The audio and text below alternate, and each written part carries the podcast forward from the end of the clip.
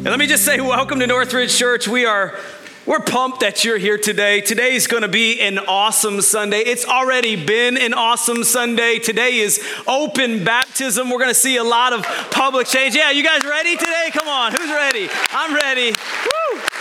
It is my favorite Sunday of the year. And let me just start by just saying welcome to everybody. If you're a guest with us celebrating or supporting somebody, we're honored to have you here. Something we say each and every week welcome home. Welcome home to Webster, to Rochester, our online campus. We are grateful to have you here this morning. And, you know, have, have you ever looked at your life and wondered this question Can I really change? Right? Can, can, can, can I or you, is change really possible? Because the reason why we ask that question is because there have been times in our lives where we've wanted change. We wanted change in our life. Maybe we wanted to lose some weight, or maybe we wanted to eat healthier, watch less TV, read more books, be more patient, lose the anger, become better parents, right? We, we saw an area in our life and we wanted to produce change.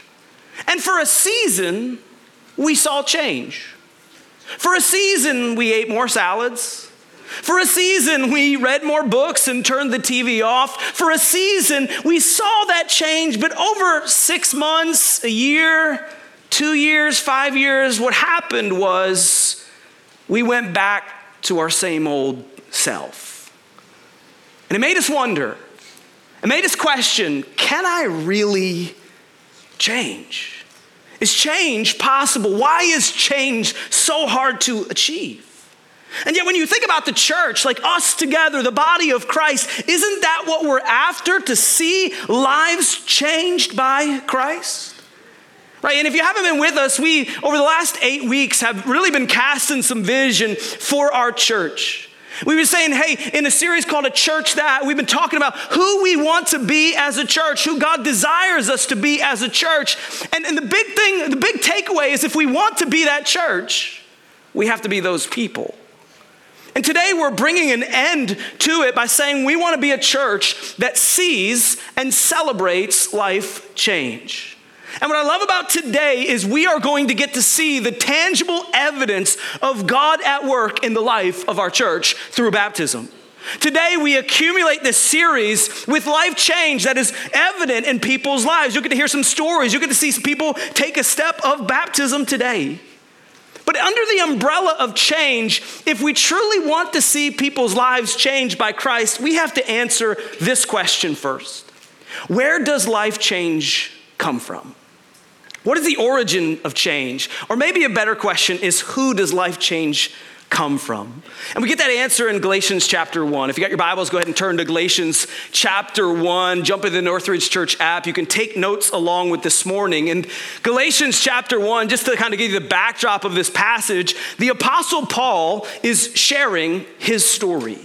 You could almost call this Apostle Paul's open baptism video.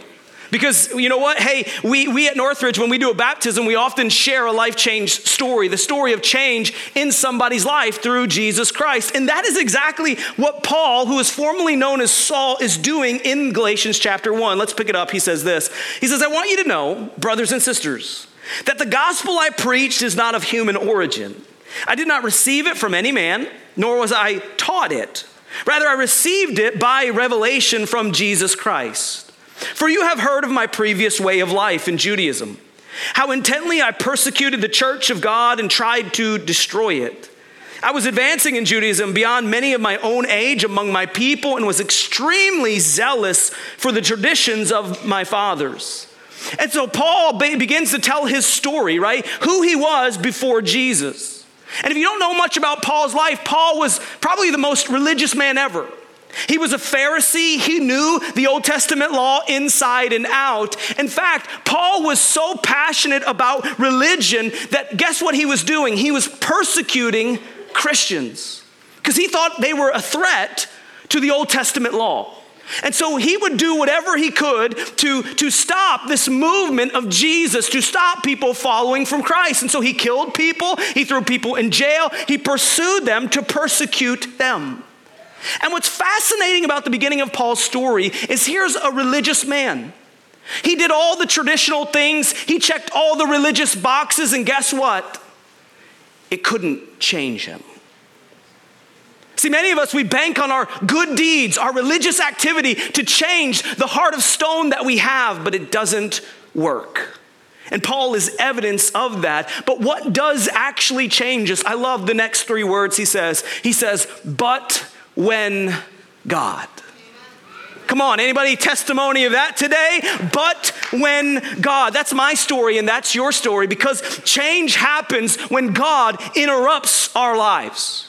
Change happens when we receive the grace of Jesus poured over our lives. That's what Paul says. He said, But when God, who set me apart from my mother's womb, called me by his grace, was pleased to reveal his son in me so that I might preach him among the Gentiles. So, what changed Paul? It wasn't his religion, it wasn't his good deeds. Paul was changed by an encounter with Jesus Christ. Because that is who change and where change comes from. It's from Jesus Christ. And let me just tell you Paul's story. You can read it later in Acts chapter 9. Paul is actually on his way to Damascus. He's on his way to persecute Christians, to, to throw in jail people who are following Jesus. And on his way to Damascus, Jesus interrupts the road to Damascus. And he cries out to Paul, he says, Jesus says, Why are you persecuting me? And then Paul asks a really important question. He says, Who is this? And Jesus answered, I am Jesus, the one you're persecuting. And from that moment on, Paul's life changed. He was completely different. He was once dead, but he was made alive. He was once lost, but now he was found. And that change in Paul's life was evident for everybody else to see. In fact, look how they describe Paul after his encounter with Jesus. Look what it says in verse 21. It says, Then I went to Syria and to Cilicia. I was personally unknown to the churches of Judea that are in Christ. They only heard the reports. What did the reports pay, say about Paul? The man who formerly persecuted us is now preaching the faith he once tried to destroy. You want to talk about a change? Here's a guy who wanted to persecute Christians, and now he's the loudest voice for all of Christianity and for the gospel of Jesus Christ because he was changed by an encounter with Jesus. And that's many of our stories today. Many of us here today, worshiping and singing, have been changed by the grace through Jesus' cross and his resurrection. It's radically changed our lives. And the way we declare that change is through what we call baptism. You might ask the question, what is baptism and what is today all about? Well, baptism is our opportunity. It's your personal choice to declare to your friends, your family, your church that Jesus is your Savior, that He has changed your life. We like to say it like this at Northridge Church that baptism is a public display of an inward change. That baptism is your moment to declare to God and your family, Jesus is my Lord and Savior. His cross and his resurrection has transformed this heart of stone into a heart of flesh. And what's interesting is if you study the word baptism, it actually literally means to be dunked to be immersed into water. And, and that's really important to understand because when we get baptized, we are identifying with Christ. Right? We were identifying with his death and his burial. We're saying that our old way of life is going away, that we were once slaves to our sin, but we're no longer dead to them. And then his death and his burial and his resurrection, that Jesus is raising us to new life, that his cross and his resurrection causes us to walk into freedom, no longer slaves, but been set free by the grace and the mercy of Jesus. And so when we identify with Christ through our baptism, and here's what's crazy. If you were to study the early church, you would rarely, if ever, find a follower of Christ who wasn't baptized. Why? Because those things flowed synonymously together. In fact, when, when Peter was preaching to the early church, he, he gives them this command. He says, Repent and be baptized. Right? He tells the early church to do these two things, and the order of these things are very important. The first thing he says is repent. Like repentance is to, to do a 180, it's to go in a different direction. And that's what happens when we encounter Jesus. That's what happened to Paul, and that's what happens to us. We realize that we're no longer slaves to our sin, that Jesus' cross and resurrections offers us a new way, and we turn from our sin, we repent from our sin, and we walk into new life. We walk in a different direction. And Peter says, when you do that, the next thing you do is you get baptized. You declare that truth to your family and your friends. And today is awesome because you, each and every one of you, will have an opportunity, if you haven't done that, to do that today. But before we get there, I want you to understand two things about baptism. The first one is this baptism is a command from God. This isn't optional. You don't get to opt out of baptism because you're nervous or you're afraid. No, this is a command from our Savior. If you know Jesus as your personal Savior, He's your forgiver, He's your leader, and you haven't been baptized, I'm gonna say this as forcefully and as gently as I can. If you haven't done that, you're living in disobedience to your Savior because it's a command from God. The second thing you need to understand about baptism is baptism is your personal declaration of your trust in God. You see, there's nothing special about this water. Right? The water is just a symbol of you declaring with your heart and your life that I no longer trust me with my life. I no longer trust my ability or my wisdom or my capacity. I trust in the living Savior who changed my life. And I'm amazed today, I'm saddened today at how many Christians wait and wait to publicly announce their love for Jesus. Because as I read the scriptures, as I read the early church, they were desperate. They were excited to tell the world that they followed Jesus. In fact, there's a story in Acts about an Ethiopian traveler. And much like you and me, this Ethiopian traveler had been reading the scriptures, he'd been reading the Old Testament law, and yet he was a little bit confused by it. He didn't fully understand it. It wasn't until Philip came to this Ethiopian traveler and explained the scriptures, told him about Jesus, what he did on that cross and through his resurrection. And in that moment, this Ethiopian traveler places his faith and trust in Jesus Christ. And right after that moment, they're traveling. And you can see in the imagery of scripture that this Ethiopian traveler is desperate to find water so he can tell his friends and his family that he has say, he's been saved by Jesus. Look what it says in Acts chapter 8. It says, This is what the Ethiopian traveler says. He says, Look, here's some water. What could get in my way? What could stop me from being baptized? And you see in his heart this passion, this desire to identify with Jesus because of what he did in his life.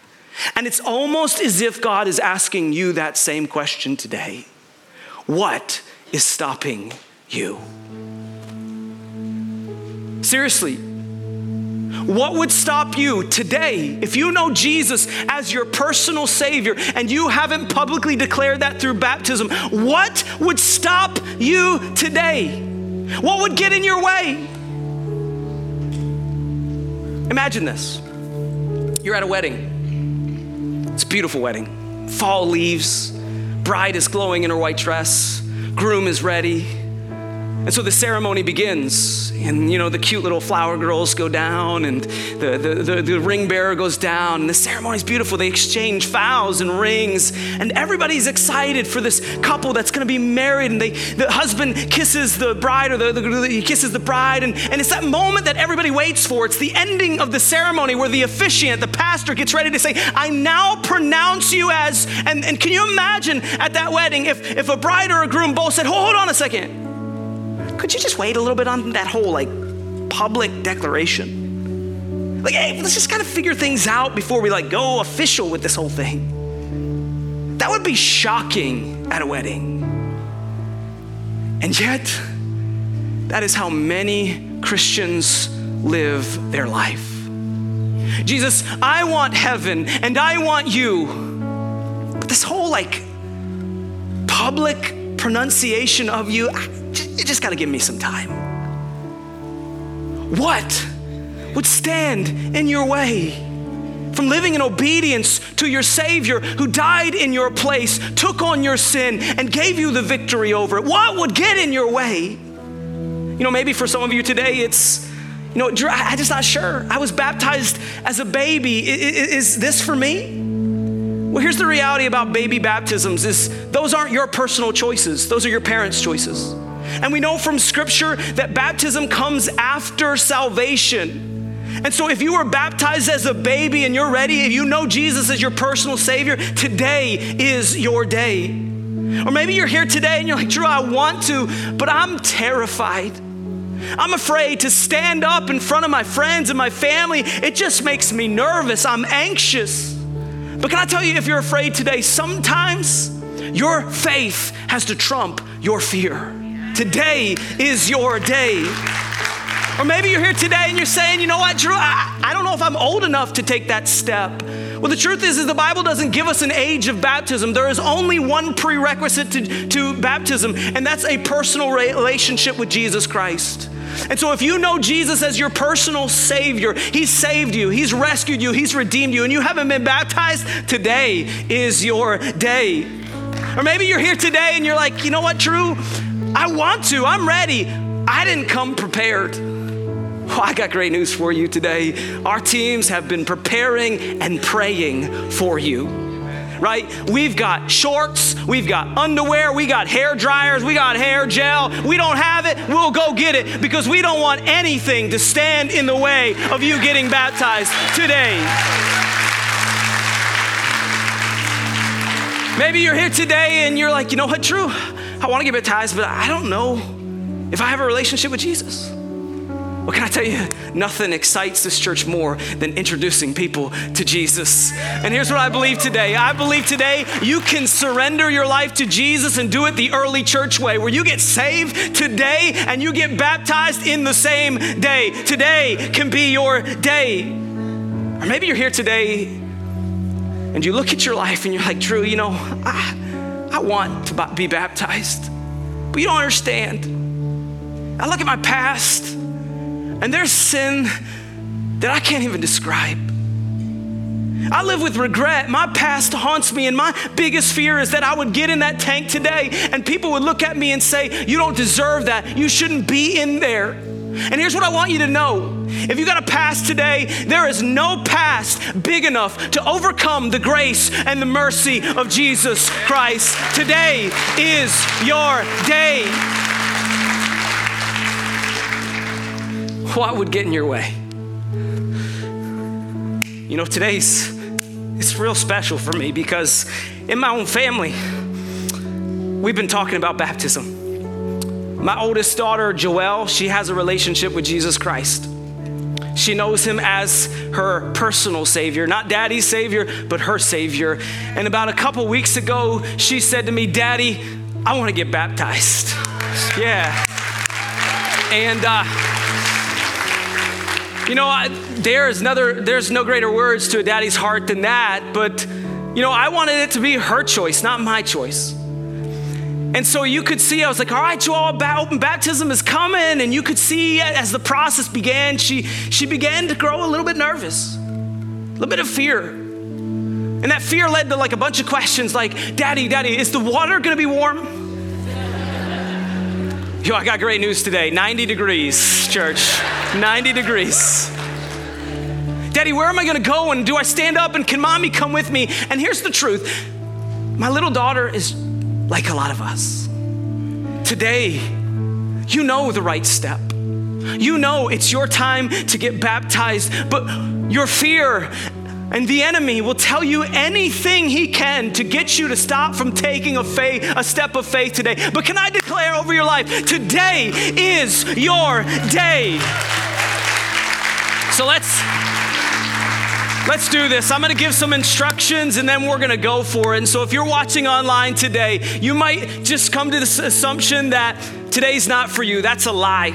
If you're watching online and you live close to one of our physical locations, I would challenge you if you want to get baptized, Jesus is your leader and forgiver, and you haven't been baptized, you get in your car and you drive to Webster, you drive to Rochester, we'll be waiting for you. You just say, Hey, I want to get baptized today, and we'll make that happen. We also have people all around the United States that watch each and every week. And I get it, that might be a little bit of a far drive for you. Okay, so if you just go to iwant.info, there's a banner at the top that says, I want to be baptized. If you fill out that information, we will do whatever it takes to make you take that step in baptism. So that's for our online audience. If you're here at Rochester or you're at our Webster campus, it's as simple. I'm going to count to three in a couple seconds. And, and You all you have to do is you got to stand to your feet and walk towards the back. There will be volunteers who are pointing you in the direction you need to go. I would ask you again, what would get in your way? If you're not getting baptized today, your job, it's one. You celebrate like Jesus is alive. You cheer and you shout and you be in awe of what Jesus is going to do. So here we go.